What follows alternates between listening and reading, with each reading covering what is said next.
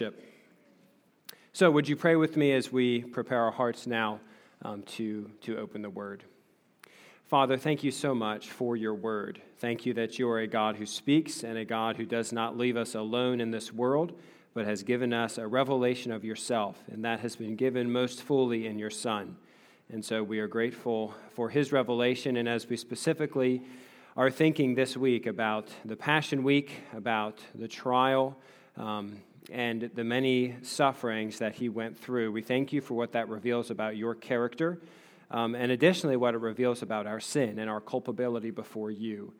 And so, Father, I pray that as we spend time in the Word today, you would convict our hearts of this truth. You would help us to appreciate the sacrifice that is ours to behold, and that we would come away with a greater appreciation for who you are and what you've accomplished through your salvation. So, help us to open our hearts to your word, to submit ourselves to your Spirit, and would you speak to us this morning? In Jesus' name, amen. Now, many of you may remember that one of Leanna and I's first vehicle was a 2004 Kia Sorento.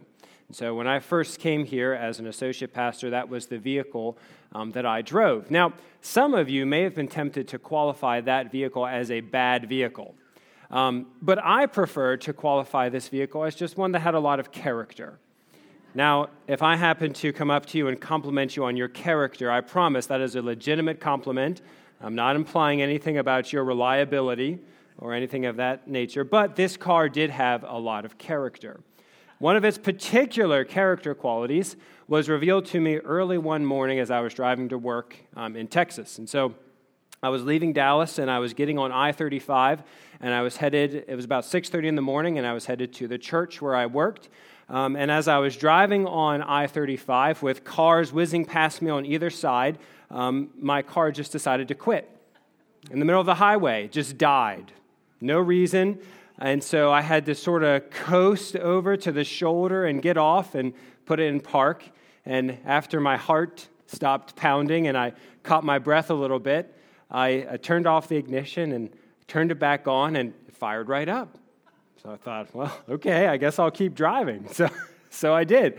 So I drove to work that morning, and no other issues. Everything was fine. And so, of course, when you're 24 and you have a car problem, you don't go to the mechanic, right? I mean, why would you do that? I mean, why not just keep driving it like an idiot? So I did. I just kept driving this car, and it did this multiple times as I was on the highway. It would leave me stranded. I'd turn it off, let it sit for a little bit, turn it back on, and it'd be fine. It'd drive just fine. Well, then this happened to Leanna once. And so after it happened to Leanna, then we had to get it fixed right away. There was no more fooling around with that. So I took it into the mechanic, and he was able to identify that it was an issue with the fuel pump. And so the fuel pump was not operating correctly, and so he was able to replace that. And after that, there was no more character issues with my car. It was perfectly fine. But I know there are many out in the audience who are much better mechanics than I am, but a fuel pump is a very necessary part of your vehicle, as was evidenced to me on that early morning. It doesn't matter if your engine is running perfectly fine, if all of the pieces of that engine are functioning well. It doesn't matter if you have really good fuel or if you have a full fuel tank. If you don't have a functioning fuel pump, your car is practically worthless. It's no good to you because that one piece doesn't function the way that it's supposed to. And so as we think about the gospel this morning, and as we think about specifically this passage in chapter 27, Matthew draws our attention to one very specific piece of the gospel account and the gospel narrative. And just like the engine of a car, where every single piece has to work together to accomplish the goal, Matthew shows us how essential this one piece of the gospel story is to the whole gospel message. So the gospel is a very fascinating thing. It is one of the simplest truths in the world, right? Jesus Christ, the Son of God, came to earth and he died for your sins. There's nothing more simple than that, and if you assent to that and believe in that, you have believed the gospel. And yet, the intricacies of this theological truth are deep and profound and mysterious, so much so that we can spend our lives studying that simple truth, the gospel, and not plumb the depths of what it means. And so the particular piece that Matthew draws our attention to this morning is the sinlessness of Christ. The fact that Christ was not guilty as he approached the throne of God and offered himself as a sacrifice for our sins. That is Matthew's focus as he walks through this passage. He shows us over and over again repeatedly that Christ was pure. Christ had no sin. He was perfect. Now, the reason this is important as we think about the gospel is that for Christ to offer himself as a sacrifice in our place, he could not be atoning for any of his own sin. For Christ to be a sacrifice that was worthy for us, God's expectation of that sacrifice was that it would be a pure, unblemished, and perfect sacrifice. And so for Christ to legitimately be able to stand in our place and to suffer and die on our behalf, he had to be perfect, found without sin. And so as we walk through this passage in Matthew 27, Matthew is going to show us, beyond a shadow of a doubt, that Christ was that perfect, sinless sacrifice, and that part of the gospel is true and revealed here. So we pick up in chapter 27, and we'll read verses 1 through 10. Now when morning came, all the chief priests and the elders of the people conferred together against Jesus to put him to death. And they bound him, and they led him away and handed him over to Pilate, the governor. Then when Judas, who had betrayed him, saw that he had been condemned, he felt remorse and returned the 30 pieces of silver to the chief priests and the elders, saying, "I have sinned by betraying innocent blood." But they said, "What is that to us? You shall see to it yourself." And he threw the pieces of silver into the temple sanctuary and left. And he went away, and he hanged himself. Now the chief priests took the pieces of silver, and they said, "It is not lawful to put them in the temple treasury, since it is money paid for blood." And they conferred together, and with the money they bought the potter's field as a burial place for strangers. For this reason the field has been called the field of blood to this day. Then that which had been spoken through Jeremiah the prophet was fulfilled, and they took the 30 pieces of silver, the price of the one whose price had been set by the sons of Israel, and they gave them for the potter's field, just as the Lord directed me. Well, what a terribly sad story to begin our time together this morning. Judas is a quintessentially tragic figure in literature, and he fulfills that role perfectly here. So what changed in Judas's mind between the Judas we see in chapter 27 and the Judas in chapter 26 that walks up to Christ and kisses him, brazenly betraying him to the religious authorities? What has changed in his mind between that Judas in chapter 26 and the Judas we find this morning in chapter 27 who is full of remorse? Well, I think we get some key from it in our passage. It says, when he saw that Jesus had been condemned, he felt remorse. And so I don't know what Judas expected to happen. I don't know if he expected Jesus just to be arrested and then to be released. Maybe he expected Jesus to be arrested, to be beaten, and then released. But regardless of what Judas expected, when the reality of the fact that Jesus, his rabbi, was being arrested and condemned to die, something in his conscience was pricked. And he realized his guilt in this entire situation, in this entire operation. And so it says, when he saw that Jesus was condemned, he felt remorse. Now, lots of ink has been spilled over whether this word for remorse communicates real, heartfelt repentance or whether this is just being sorry for the consequences of your sin. And there's lots of discussion about whether Judas actually repented and whether he was actually forgiven for his sin. And people will appeal to this word, which is the word remorse, and they'll show that it's different than the word for repentance. There's a word that's used here for remorse, and then in the rest of Scripture, there's a word used for repentance. And because it's not the usual word for repentance, people will say that Judas did not actually repent. And I'm not really sure I buy that argument. For one thing, this word for remorse and repentance do overlap throughout Scripture. And so there are times where this word for remorse communicates repentance. However, I think, a more helpful way to determine the meaning of this word and to determine whether Judas truly repented or not is to look at the context of his actions. The way Judas responds to his conscience and the conviction in his spirit reveals to us whether he was truly repentant or not.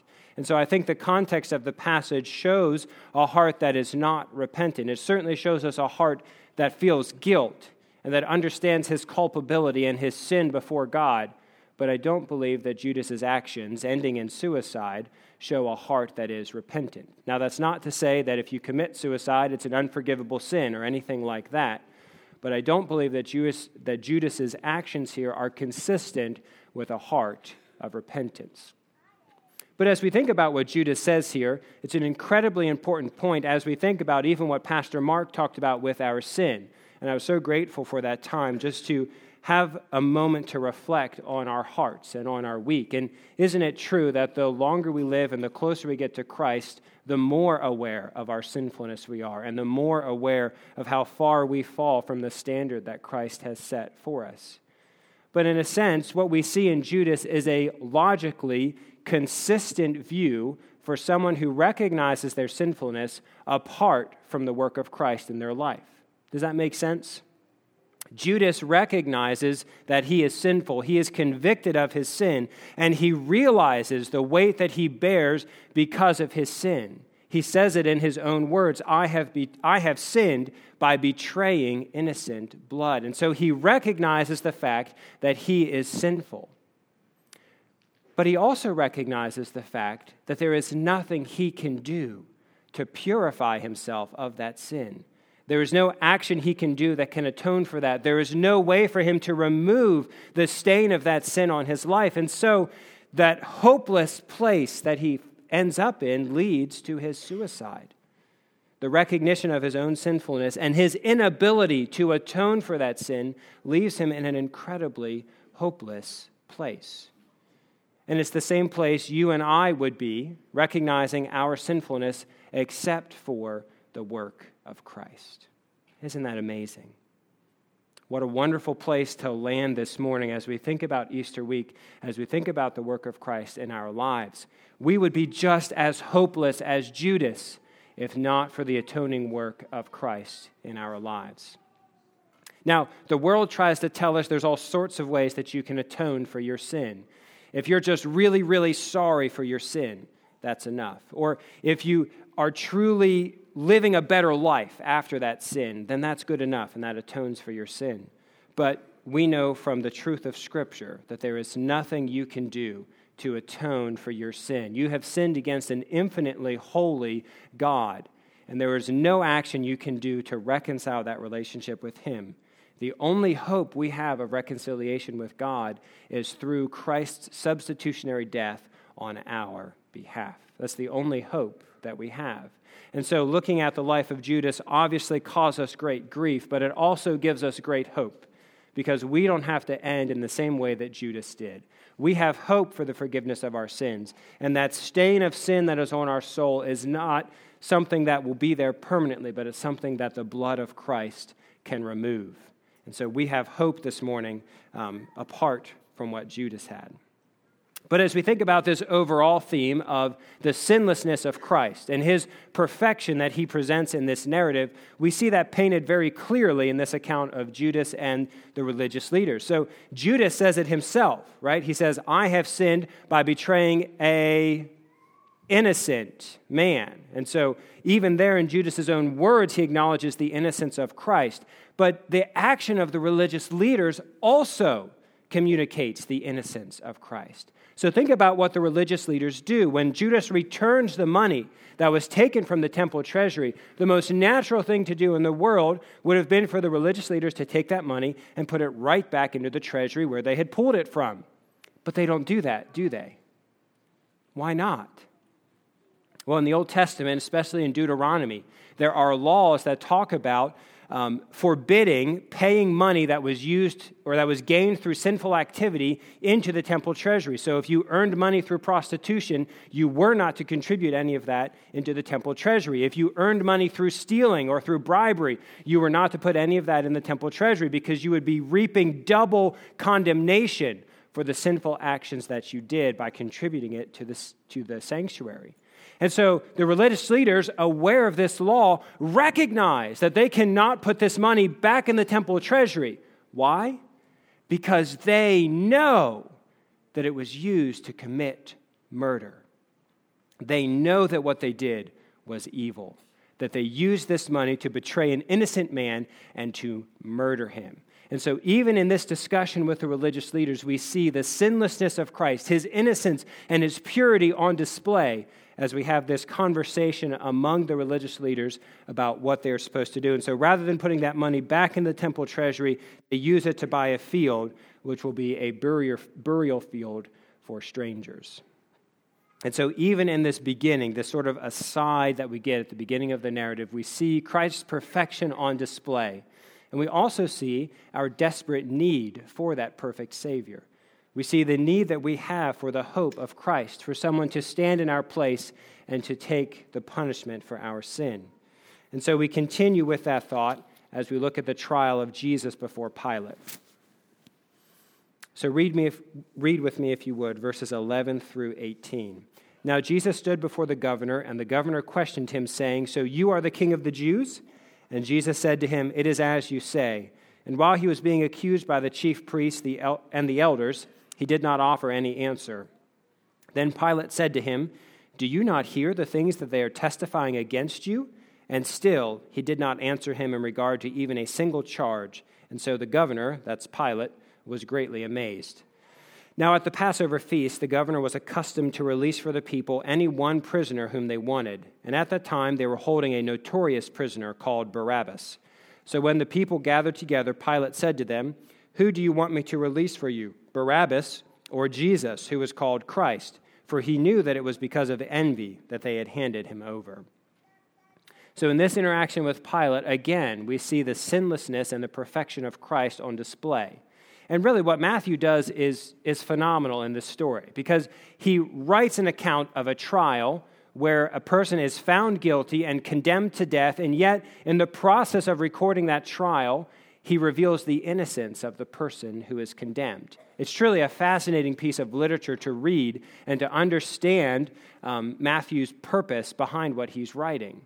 So even in the eyes of Pilate, we begin to see Jesus as an innocent person, someone who is not worthy to be killed or to be condemned.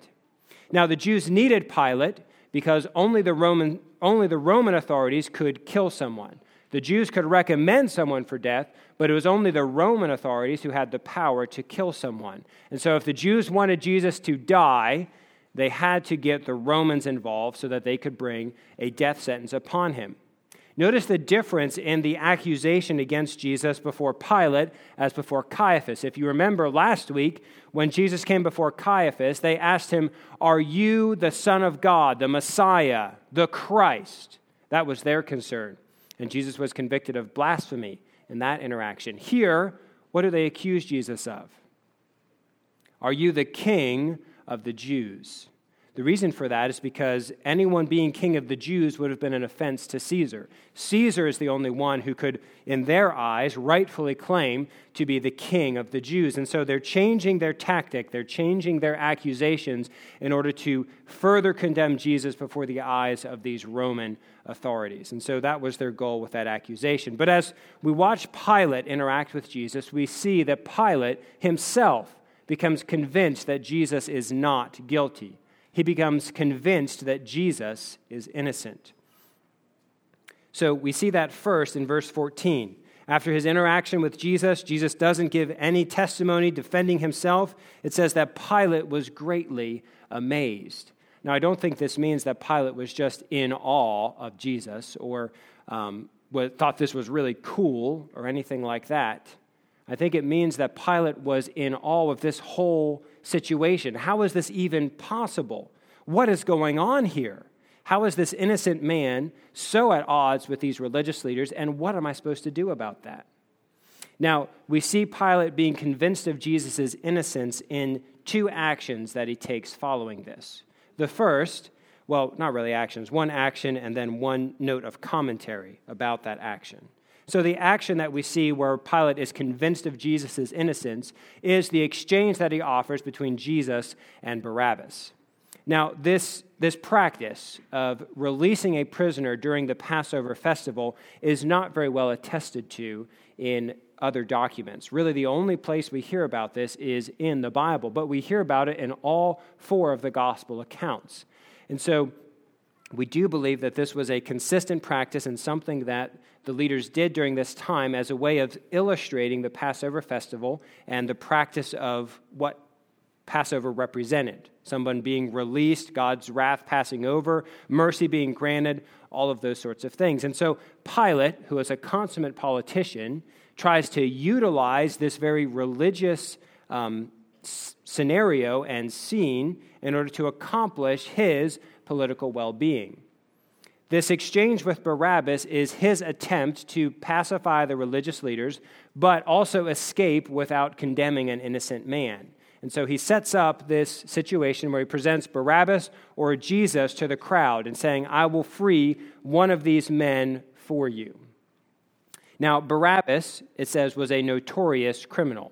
This word for notorious doesn't mean like famous or a good notorious. It's notorious in a bad sense, the way Bonnie and Clyde would be notorious criminals, or Adolf Hitler would be a notorious individual. It's infamy. This person was infamous for his evil and for his crimes. It says in Mark that he was a murderer and an insurrectionist. So this is not a good guy. Additionally, the name Barabbas means son of a father, son of a human father. And so we see a very interesting comparison going on between Barabbas and Christ. We have this son of a human father placed against the Son of God. We have a notorious criminal, notorious for his evil and for his sin and the wrong things that he did, presented against a perfect, sinless Son of God. We see someone who is convicted for a sin, who is guilty and deserves to die, and someone who is innocent and does not deserve to die for his sins. So it's an incredible comparison that the Scripture paints between these two individuals. And so Pilate sets up what he thinks is the easiest decision to make. And it's like those Capital One commercials, right? This is the easiest decision in the history of decisions. You obviously should pick Christ, not Barabbas, who is the known sinner.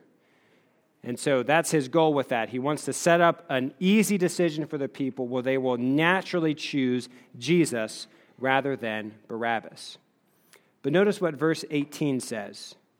Why does Pilate do all of this? Why does he go to all of this effort, setting up these two individuals and trying to work out this exchange where Christ can go free?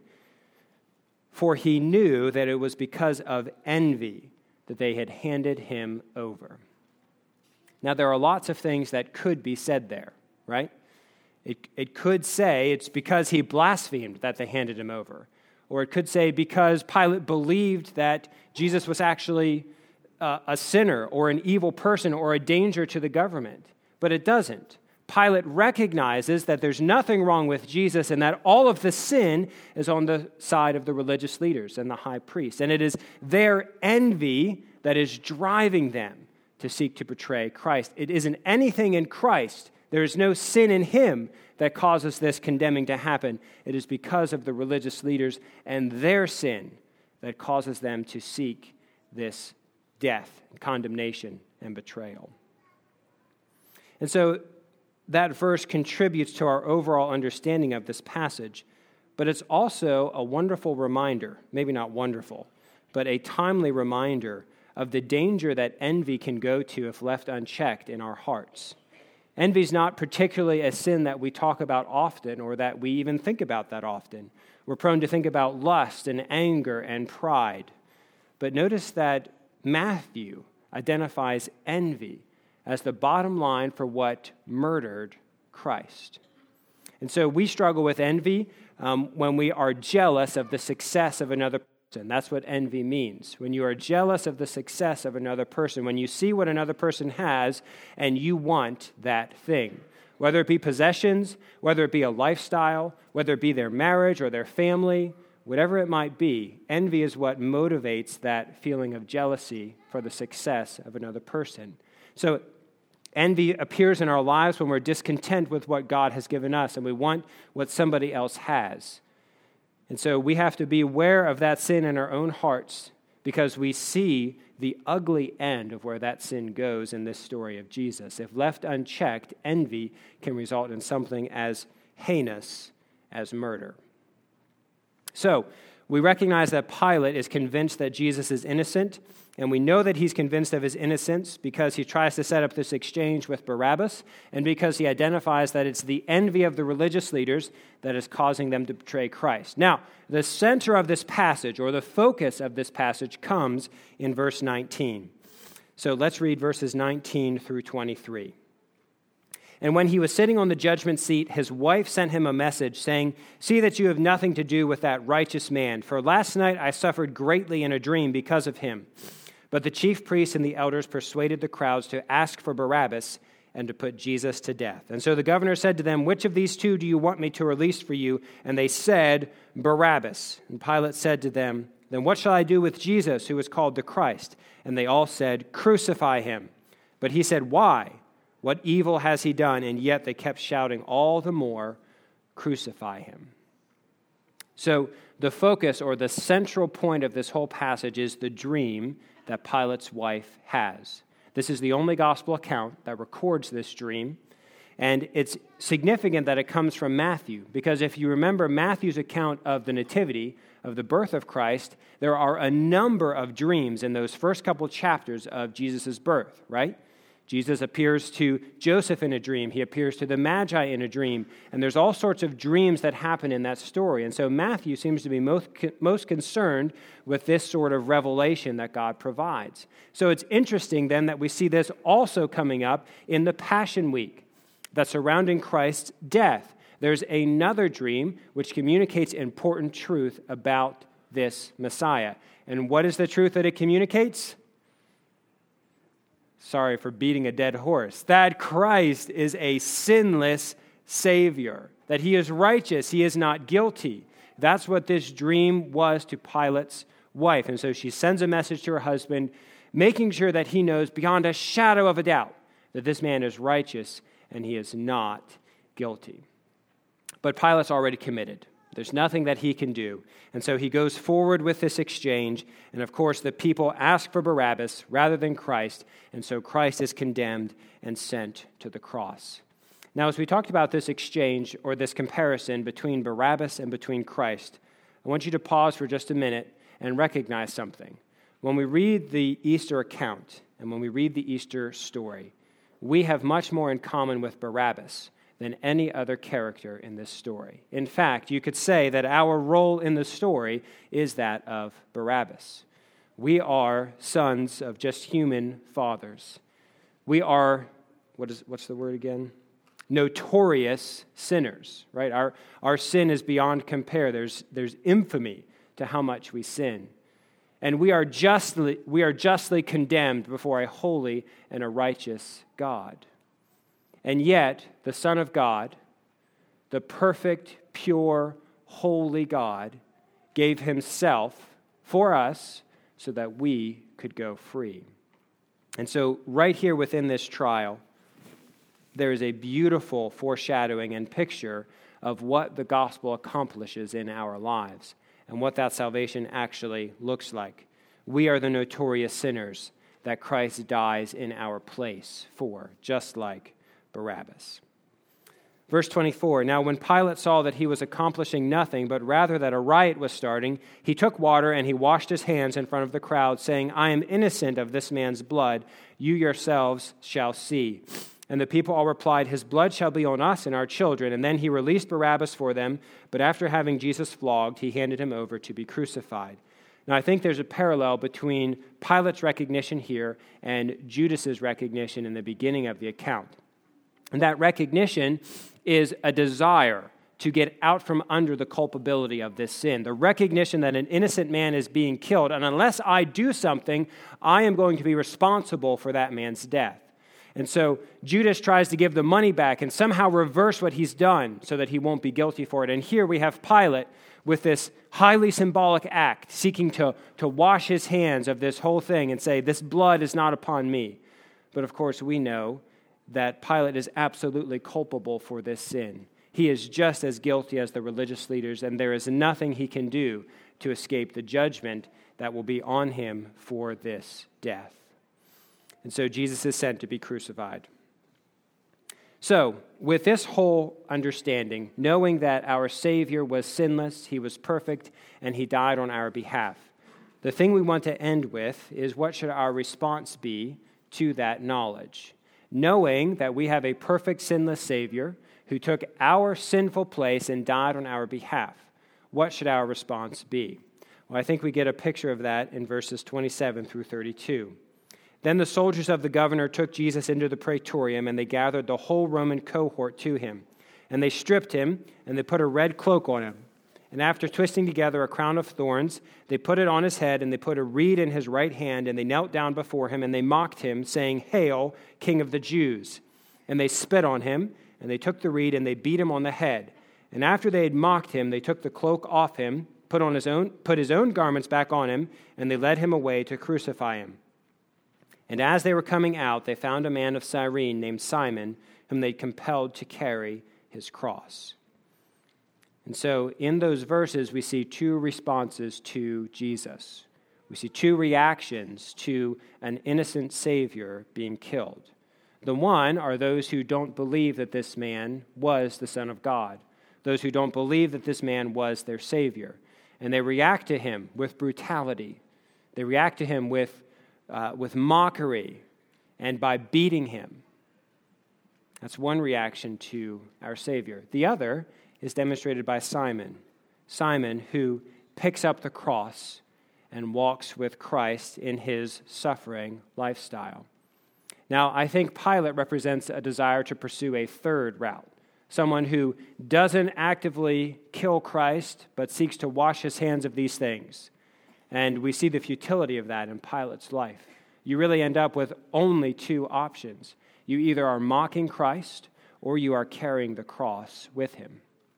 And so, as we think about this fact that a perfect, sinless Savior died on our behalf, our response must mirror that of Simon, the man who took up the cross and followed Christ, who was willing to suffer with him, not motivated by guilt, not motivated by fear, but motivated by gratitude that this is what our Savior accomplished on our behalf.